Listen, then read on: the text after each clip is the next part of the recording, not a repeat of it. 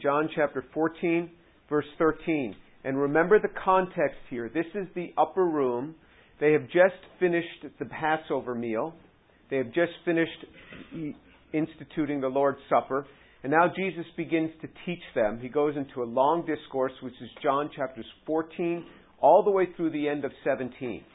And, and uh, this portion, this portion in John chapter 14 is uh, uh, said in the upper room. So he's still in the upper room teaching. Verse 13. What you ask in my name, that will I do, so that the Father may be glorified in the Son. If you ask me anything in my name, I will do it. You. If you love me, you will keep my commandments. I will ask the Father, and he will give you another helper, that he may be with you forever. That is the Spirit of truth, whom the world cannot receive because it does not see him or know him. But you know him because he abides with you and will be in you. I will not leave you as orphans, I will come to you. After a little while, the world will no longer see me, but you will see me. Because I live, you will live also. In that day, you will know that I am in my Father, and you in me, and I in you. And who has my, he who has my commandments and keeps them is the one who loves me. And he who loves me will be loved by my Father, and I will love him and will disclose myself to him. Judas, not Iscariot, said to him, Lord, what then has happened that you are going to disclose yourself to us and not to the world? And Jesus answered and said to him, If anyone loves me, he will keep my word. My Father will love him, and we will come to him and make our abode with him. He who does not love me does not keep my words. And the words which, which you hear is not mine, but the Father's, but the Father's who sent me. These things I have spoken to you while abiding with you. But the Helper, the Holy Spirit, whom the Father will send in my name, he will teach you all things and bring to your remembrance all that I said to you.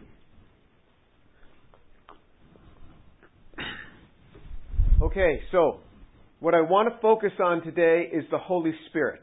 We're going to come back next week and we're going to talk about, or, or in, in, a couple of weeks, and we're going to talk about uh, this portion where he said, Whatever you ask in my name, that will I do. So we will cover that at another point in time because I'm going to couple that into a more expansive part of that that he says in John chapter 15. But what I want to focus on is the Holy Spirit. And this is starting in verse 16. I will ask the Father, and he will give you another helper, that he may be with you forever. That is the Spirit of truth whom the world cannot receive because it does not see him or know him. But you know him because he abides with you and will be in you. So he says the Spirit abides with you, but now he's going to be in you. If you look in the Old Testament, there were people filled with the Spirit. They could receive the Spirit and they could lose the Spirit. The Spirit came upon Saul, the Spirit lifted from him and he was ended up filled, filled with a demonic spirit. The spirit came upon David, and when David sinned with Bathsheba and, and had her husband killed, he wrote in Psalms, he said, Please do not take your Holy Spirit from me. The Spirit could come, the Spirit could lift. He says, The Spirit abides with you. But now he says, and the Spirit will be in you. There is a change that's going to occur where the Spirit actually is in them and becomes part of their life. And this happens in the life of the believer.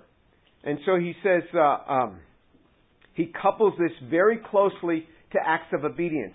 He says, before he even institutes this in verse 16, he says in verse 15, If you love me, you will keep my commandments. There is no way around this.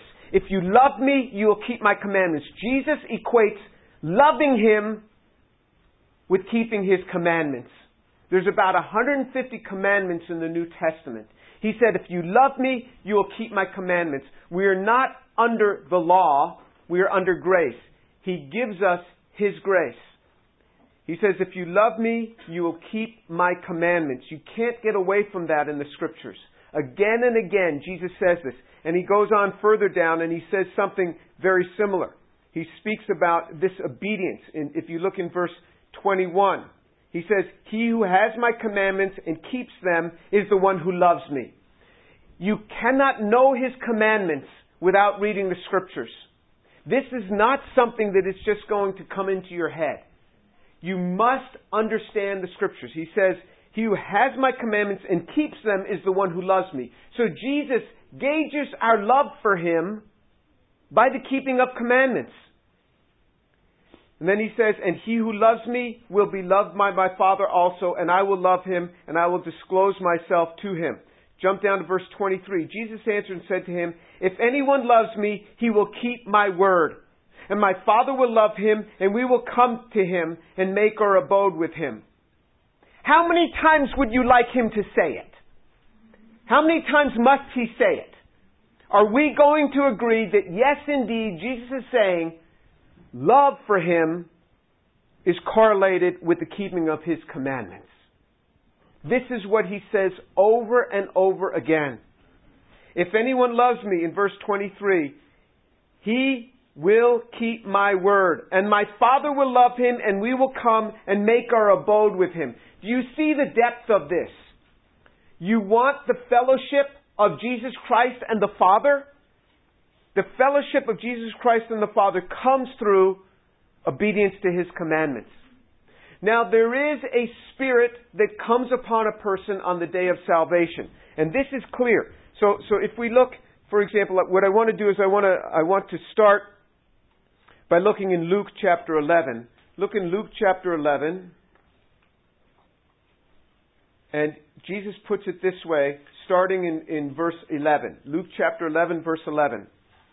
Now suppose one of you, fathers, is asked by his son for a fish he will not give him a snake instead of a fish, will he? Or if he's asked for an egg, he will not give him a scorpion, will he? If you then, being evil, know how to give good gifts to your children, how much more will your heavenly Father give the Holy Spirit to those who ask him? Jesus said, to those who ask for the Holy Spirit will receive the Holy Spirit. You see, it is not something that's magical. He says, if you ask for the Holy Spirit, you'll receive him. Just as a good father would do. You ask him for something, he will give it. That's what Jesus says. Now I want you to look in, in uh, let's start tracking this and following this in, in, um, in Acts chapter 2. In Acts chapter 2. And we're going to start following along and seeing the coming of the Spirit. In Acts chapter 2, and we're going to start reading from the beginning. But let me now preface this first with a story so you see where I'm coming from.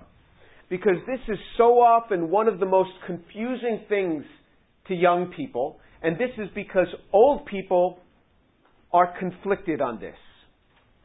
Some people say that when you get saved, at the moment of salvation, the Holy Spirit fills you. When you accept Jesus into, the, into your life, you get the Holy Spirit. Other people say you pray to God, you receive salvation, and at some later point, that later point might be three seconds later, that later point might be years later, you are baptized in the Holy Spirit, and it's at that point that you get the Holy Spirit. There is one camp that says you get the Holy Spirit as soon as you are saved. There is another camp that says you get the Holy Spirit at some later date. Have you ever heard people from one or the other of those camps that is totally fixed in their ways on that. Has this never been a problem for people where they hear these conflicting views and am I the only one that's, that's, that's been hit from both sides with this? Alright, so this is a common thing. If it hasn't yet hit you, it will. So be prepared. The thing is that you have these two camps and never the twain shall meet. They are firm in this.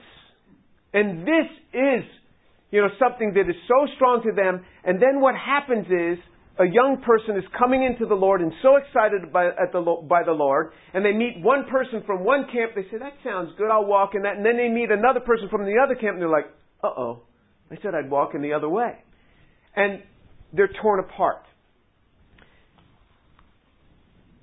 When I got really turned on for the Lord, I started attending a Bible church in in New York State at, at Syracuse University, and and uh, we never talked about the baptism in the Holy Spirit coming at a, at a later time. When I received the Lord and I was walking with the Lord and I was I was excited about the Lord and I was serving the Lord. I was doing door to door evangelism as an undergraduate. Very excited about the Lord.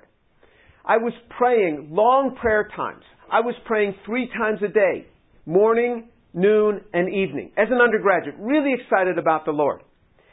Then, when I was getting ready to go to graduate school, I knew that being part of a local church was very important. My church life as an undergrad was very important to me. And I was praying that God would lead me to the right church. And I was praying with the other people in the church about this because they cared about me, I cared about them, and we'd share our prayer requests. On Friday night prayer meetings, we'd get together and pray. That summer, before I went to graduate school, as I was praying, Lord, lead me to the right church, that summer, I was praying, Lord, I pray that, that you'd make it clear to me the church that you have for me. And then what happened was I received a newspaper was mailed to me by Purdue University where I was going to go to graduate school and it, I was just looking through the paper and I saw this ad. It said Upper Room Fellowship, come fellowship with us. And and I was I was moved by this. Well, okay, I'll check it out when I get there. Well, I arrived there on a Saturday night. I returned the rental car to the Purdue University airport where there was a rental car place, and I walked back to the graduate dormitory that I was living in. I wasn't yet married. And as I got there, I saw a sign and it said Upper Room Christian Fellowship. Come fellowship with us. I said, hey, that's the place where I saw in the paper. So I went up there and it turned out to be a charismatic fellowship, not a Bible church, but I didn't know the difference. Nobody had warned me in the Bible church, well, you know, there, there is another group here. Just, we, we loved everyone. And so I attended this church, and and you know, great worship, and I mean the charismatic fellowship will, you know, they'll win hands down when it comes to singing over a Bible church. And and uh, is that right, music people? That is true, right? It's it's it's it's, it's an accurate observation in most cases. And so. Uh, I was praying all week and I said, Lord, I'll go back to that church one more time, but unless you speak to me clearly, I won't go after this week. I'll go and, and look around for another church. And I opened my scriptures, and this is the way that I was taught to hear from God. And I started reading from where I left off the day before because I read from Genesis to Revelation. I was in Matthew. And it said, and as I started to read, it said, Go, and a man shall show you an upper room, and there have the Passover feast. And as I read that, then boom, the, the, the, the, peace of God started filling the room. And this is how I was taught. When the Lord speaks to you through the scriptures, the peace of God will fill your heart. And it was just filling my heart, and I was rejoicing the Lord spoke to me like this. As I started attending the upper room, they were convinced that I didn't have the Spirit. And I thought, wow, I got to get the Spirit then. And so they came around me and they prayed for me, and they were convinced I had the Spirit at this point. So, so they, they you know, I, I got the Spirit. Then when I went back to visit back in Syracuse, I told my pastor, I said, you know, I got baptized in the Holy Spirit. He said, you what? He says, Jim, you've always had the Spirit. Those folks, they're just not deep in their faith, you know, they just, just, and so I thought, have I been deceived? Or has this group deceived me? And here was a guy who was very excited about the Lord. And I was conflicted because two groups that I loved dearly. And the pastor in New York said, don't even bother going back to that church. I thought, how could I do that? I've been going there for several months. My friends are there. Then I told him how the Lord spoke to me that morning. And he knew enough about hearing the voice of God. He said, if God did that to you, you keep going. He says, God has spoken to you. You keep going. And and uh, and here was this poor kid caught in the middle of this. This happens a lot to people. Has anybody ever been caught in the middle like this? I'm, still in the part where you're only seeing one side. Okay, all right. So you're still you're, you're caught on one side. Okay, so now half of my married life. So I've been married 33 years. Half of our married life we've been in charismatic churches. Half of our married lives we've not been in charismatic churches, and we've never left the church unless we've moved from the town. This church is not a charismatic church in that sense, but it is welcoming to, to folks, but you don't see the charismatic expression per se here in this church. I've learned to function and to be right down the middle and to love everybody. Jesus said, if, if you want the Spirit, just ask Him. If it's a question, just ask Him. If it's not a question, fine. But you want more power. Lord, fill me with more power. I am praying all the time, Lord, fill me to overflowing with your Spirit and let it come out. And you go, ah, uh, theologically, is that okay? If you have the Spirit, it's total. Lord, I don't know. Just fill me to overflowing. Because so many people who say that they have the Spirit and they've been baptized in the Spirit, they do nothing. They do nothing. I don't want that. I want to be overflowing in the Spirit. Whatever camp you are from, I love you. And I can work with you and get excited with you.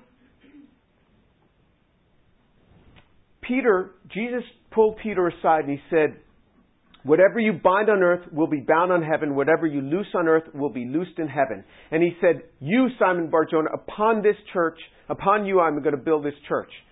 And, and, uh, um, and so there was something that interesting that occurred. Look on the day of Pentecost in Acts chapter 2 verse 1. When the day of Pentecost had come, they were all together in one place and suddenly there came from heaven a noise like a violent rushing wind and they were, and, and, and it filled the whole house where they were sitting and there appeared to them tongues as of fire distributing themselves, and they rested on each one of them. And they were filled with the Holy Spirit and began to speak with other tongues as the Spirit was giving them utterance. The Holy Spirit came upon them. Who there asked for the Holy Spirit to hit them? Nobody. Boom, it hit. Did you know God can bring the Spirit just whenever He wants? He doesn't have to wait for you to ask. They didn't ask because Jesus already said, I'm going to ask, and the Holy Spirit's going to come upon you. Jesus had done the asking. And now the Holy Spirit came. They didn't ask for it. The Holy Spirit came upon the Jews in that instance. Peter was there. Never again was Peter going to be required for a Jew to get hit with the Holy Spirit. In this case, Peter was there. Now let's look. Let's look in Acts chapter 8. In Acts chapter 8, what you're going to see is you're going to see went because this, it says you take the gospel to the Jew first, then to the Samaritan, and then to the uttermost parts of the earth, meaning the Gentiles. Acts chapter 8, the Spirit comes to the Samaritans, and so this Samaritan town receives the Lord, but the Spirit had not yet fallen on them. So in Acts chapter 8 verse 14, now when the apostles in Jerusalem heard that Samaria received the word of God, they sent them from, they sent them Peter and John and who came down and prayed for them that they might receive the Holy Spirit. For they had not, for he had not yet fallen upon them. They had simply been baptized in the name of the Lord Jesus. Then they began laying their hands on them and they were receiving the Holy Spirit. Now when Simon saw that the Spirit was bestowed through the laying on of the apostles' hands, he offered them money, saying, Give me this authority as well, so that everyone on whom I lay my hands may receive the Holy Spirit. But Peter said to him, May your silver perish with you, because you thought that you could obtain the gift of God with money. You have no part or portion in this matter, for your heart is not right before God. Therefore repent of this wickedness of yours, and pray that the Lord, if possible, the intention of your heart may be forgiven you. So, here the Gentiles receive the word of the Lord. In Jerusalem, they hear about it. They hadn't yet received the Spirit. Peter goes, Peter John goes, Peter prays for them, boom, they receive the Holy Spirit. Do you understand how an entire camp could look at this scripture and could say that the Spirit comes as a second event? We have to all concede that one could see this and see that the Spirit comes as a second event. If you read that scripture, if you just only focus on that scripture, you would say the, script, the, the Spirit has come as a second event. Let's look when the Spirit comes to the Gentiles in Acts chapter 10. So in Acts chapter 8, we saw it came to the Samaritans. Peter specifically prayed, and the Spirit came upon them.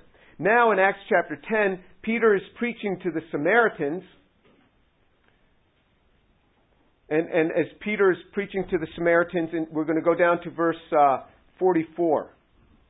Let's start at verse 42. Acts chapter 10, verse 42. So he's speaking now to the Gentiles. He's speaking now to the Gentiles, and he's preaching to them. This is Peter preaching to the Gentiles.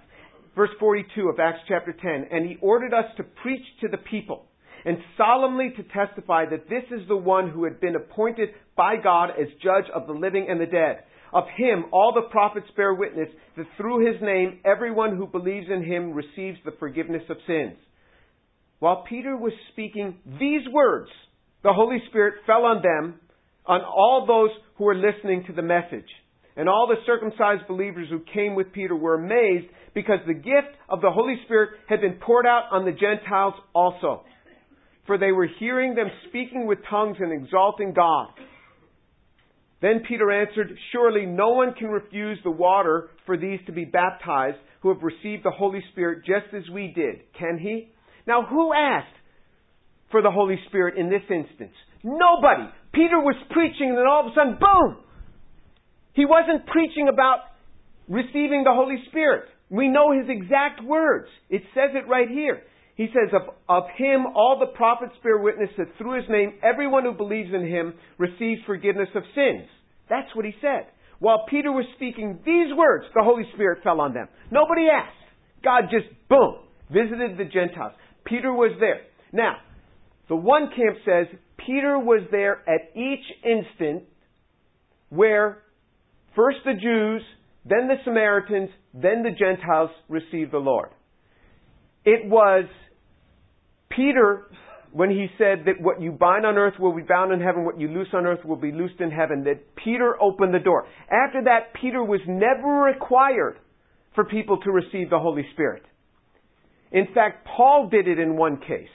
But after that, you never see again, except in Acts chapter 19, in one case, when people receive the Lord, does the Holy Spirit come on a separate occasion, except in Acts chapter 19 on one occasion. Other than that, you don't see it. So do you understand how the first camp, let, us let's, let's take a look at that. T- turn to, uh, turn to the Ethiopian eunuch. Turn back to Acts chapter 8. Acts chapter 8, Peter's not around, and we're going to start reading in Acts chapter 8 from verse 34. Acts chapter 8, verse 34. Let's start reading verse 26. Acts chapter 8, verse 26. But an angel of the Lord spoke to Philip, saying, Get up and go south to the road that descends from Jerusalem to Gaza. So he got up and he went, and there was an Ethiopian eunuch of the court official of Candace, queen of the Ethiopians, who was in charge of all her treasures, and he had come to Jerusalem to worship. So there was an Ethiopian who was a Jew. He had come to Jerusalem to worship. If you go to Israel today, you will see many Africans from Ethiopia who have immigrated to Israel because they are Jewish. From the time of, of, of uh, um, from the time of, of King Solomon, when, when he was visited by the Queen of Ethiopia, Judaism came even to Ethiopia. They have immigrated back to Israel. To this day, you will see Africans as citizens of Israel from Ethiopia, predominantly from Ethiopia. This man was a Jew at this time. A Jew in the sense that he was following the ways of Israel. He may not have been a descendant of Abraham, Isaac, and Jacob, but he followed the Jewish practices. And, and so it says that, that uh, um, this is who he met on the way. But he was a very high official. And he was going back, and he says in verse 28, as he was returning and sitting in his chariot, and was reading the prophet Isaiah. So remember, this is a rich guy. He's sitting in the back of the chariot. Somebody else is driving this. So he's a rich guy. Then Peter said, then the Spirit said to Peter, get up and join this chariot. So P- said to Philip, Philip ran up, heard him reading Isaiah the prophet and said, do you understand what you're reading? And he said, well, how could I unless someone guides me? And he invited Philip to come up and to sit with him. And then it talks about the portion that he was reading from Isaiah 53. And then in verse 34, the eunuch answered Philip and said, Please tell me, of whom does the prophet say this, of himself or of someone else? Then Philip opened his mouth, and beginning from the scriptures, he preached Jesus to him. And as they went along the road, they came to some water. And the eunuch said, Look, water, what prevents me from being baptized? And Philip said, If you believe with all your heart, you may. It, you may. And he answered and he said, I believe that Jesus Christ is the Son of God. And he ordered the chariot to stop, and they both went down into the water, Philip as well as the eunuch, and he baptized him. And when they came up out of the water, the Spirit of the Lord snatched Philip away, and the eunuch, Uh, uh, and the eunuch no longer saw him, but went on his way rejoicing. And Philip found himself in Azotus. And then he, then he moves on to the city of Caesarea, which we know 20 years later in the book of Acts, he's still living there. So, Philip comes, and he preaches to this guy. This guy gets saved, gets baptized. We don't see any spirit coming as a second event. We don't see any tongues. So do you concede from this portion how a group might say you don't it doesn't come as a separate event? You see that, that, that, a, that a whole group of people, there are numerous events where people come to the Lord in the scriptures and you don't see the baptism and the Holy Spirit as a second event. There are several occasions where you see it where the baptism comes as a second event. So do you understand that there are two groups that might hold on to one and not the other, or the other and not the one? You see both in the scriptures. The one group explains it by saying Peter was there in every case, and as soon as Peter opened the door for the Jews, he never had to be there again for the baptism to hit the Jewish nation. Then he didn't have to be there again after Samaritans. He didn't have to be there again after the first time it hit the Gentiles. The door was open. Which is a logical argument. The other group will say, no, no, no, that's, that's not the case. Clearly, the baptism in the Spirit comes as a second event. I get along with both groups. You believe whatever you want. If you feel you need more of the Holy Spirit overflowing in you, do what I do, pray all the time. Lord, fill me so that it's not just in me, but overflowing.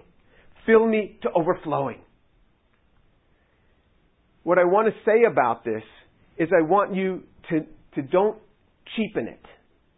So if you, if, if to you the, this, the spirit residing within you is just so precious, don't cheapen it. And by this, this is what I mean. There is a depth that comes in the knowledge of the Spirit. And to walk around flippantly and say, well, the Spirit told me to do this, the Spirit told me to do that, the Spirit told me to do this. Maybe He did. I can't be your judge. But just remember, if the Spirit really told you that, he will not tell you something else the day later. And this is what I see often in young people. Well, the Spirit told me to do this. And once the Holy Spirit has told them to do this, it is beyond counsel. I cannot counsel you. Who am I to come against the Holy Spirit? I have had people, we were in a prayer meeting once, and one young guy is talking about this girl that he's thinking of dating, and she's not a believer, he doesn't know what to do. And another young guy, we were in prayer, he says, I just feel the Holy Spirit saying, go for it. well, the Holy Spirit has just violated now the Word of God. You see what I mean? So people can get a view and just, just, this is what the Spirit tells me. I was once counseling a young man about his occupation. He said, well, the Lord told me that I, I should, I should, uh, uh, quit school and I should get this job. I said, well, if the Lord told you that, there is nothing that I can say. What can I say against this? If the Lord has said this, I can't say anything. I think it would be much better, and it is a much more mature thing. This is what I mean, don't cheapen it. If you sense the Lord saying something to you, say, I get an impression on my heart that maybe I should do this. You, you, you see what I mean? That, that I had this thought. Or maybe the Lord is telling me this. Maybe the Lord is saying this to me. Rather than, thus saith the Lord, the Spirit told me to do this. Because you will find people who say this often, they change. Every day, the Lord is telling them something diametrically opposed to what He told them the day before. And this young man, after we got done counseling, he ended up not taking that job and staying in school. You know, so maybe God changed his mind? Huh? The Bible says God doesn't change his mind. That's what I mean, don't cheapen it. On the other side, don't ignore it. Don't ignore it. God has placed His Spirit. He has available to us His Spirit. Don't ignore it. Lord, speak to me through the Scriptures. Lord, speak to me. Lord, give me discernment, I pray Thee. This thing of, oh, God told me this, God told me that. Then what's, what's in seeking? Jesus said, when you seek, you find. Why do you even have to seek if the Lord just, boom, boom, boom, boom, boom? Your, your, your, your neurons are just firing, and every fire is a new word. But don't ignore it either. Because the Spirit has so much for us. It is a deep thing. 1 Thessalonians chapter 1, and we're going to read from verse 5. 1 Thessalonians chapter 1 verse 5. For our gospel did not come to you in word only, but also in power and in the Holy Spirit and with full conviction, just as you know what kind of men we proved to be among you for your sake. Look how the gospel came. It didn't come just in word, it came in power and in the Holy Spirit. There is power. If you just say, well, I was baptized in the Spirit, therefore you boom, boom, boom, and you start just go firing with both barrels every direction. There is an immaturity in that. That you take a person who has a huge impact in their lives. They have spent days, weeks, months, hours, years, decades at the feet of Jesus, meditating on the Word of God. And they take this Word of God seriously. And they have been through trials. They have had struggles, internal struggles of heart. They have gone through bouts of depression and come through it with the Lord, and there is a firmness. He says, Our word came to you in power and in the Holy Spirit and with full conviction. There is a depth that comes in knowing God. And it's not something that just comes. You don't get that depth by just saying, Somebody prayed for me and I received the Holy Spirit and started speaking in tongues. That doesn't give you the depth. The depth comes. Jesus said, You keep my commandments, and my Father will love you, and we will come, and we will make our abode with you. Then you're really going to experience this power, and it's going to come with full conviction. But the conviction does not come without being alone in prayer before God. You give me a man who spends time before God in prayer every day, and I'll show you a man with power. You give me a person who says, I was baptized in the Holy Spirit. I'll give you a person who is very superficial when they start speaking. Really superficial in their thought, and boom, the next day they're all depressed about something and you wonder if they're even believers. He has for us a depth of the Spirit. It is real. But don't cheapen it, nor ignore it. It is real. He says, We came to you in power, in the Holy Spirit, and with full conviction, just as you know what kind of men we prove to be. You don't prove to be just by walking in and giving a message. You prove to be by living among them. You prove to be by your acts of service. You prove to be by your dedication, by your devotion. You show me a person that will spend years and years before God on their knees saying, Lord, speak to me. Speak to me through the scriptures. And I'll show you somebody with power. It is different. Don't cheapen the Holy Spirit. It comes with power and with full conviction and with the Word of God. That's how He speaks to us. It is a deep thing. And then you keep His commandments and he will love you. And Jesus and his Father will make their abode with you. And there, there is power. Let's pray.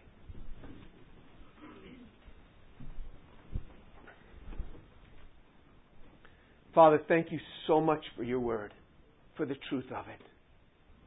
Lord, thank you for the truth of the scriptures. I pray, Lord, for these young people that you would cause them to go deep and keep your commandments. Father, that they would walk in the power of the Holy Spirit and not cheapen it. That they would walk in the power of your word. Father, that they would dedicate their lives to taking the scriptures and saying, Lord, speak to me. Fill me and use me. Father, prove them, I pray. And I know, Lord, the proving will not come without tribulations. Prove them, O oh Lord, I pray. Bring them through whatever in life is needed to increase the depth of their understanding. Let them be proven, O oh Lord, I pray. Father, for those here who do not know you, I pray, O oh Lord, that this day they would give their hearts to you. That they would say, Lord Jesus, forgive me because I am a sinner and come into my life. Forgive me. Father, that they would know what it is to be filled with the Holy Spirit and to be drawn and moved by the Spirit into a greater depth in your word. Save their souls, I pray. let them not go another day without receiving you. Father, thank you for your blessed word. In the name of Jesus, amen.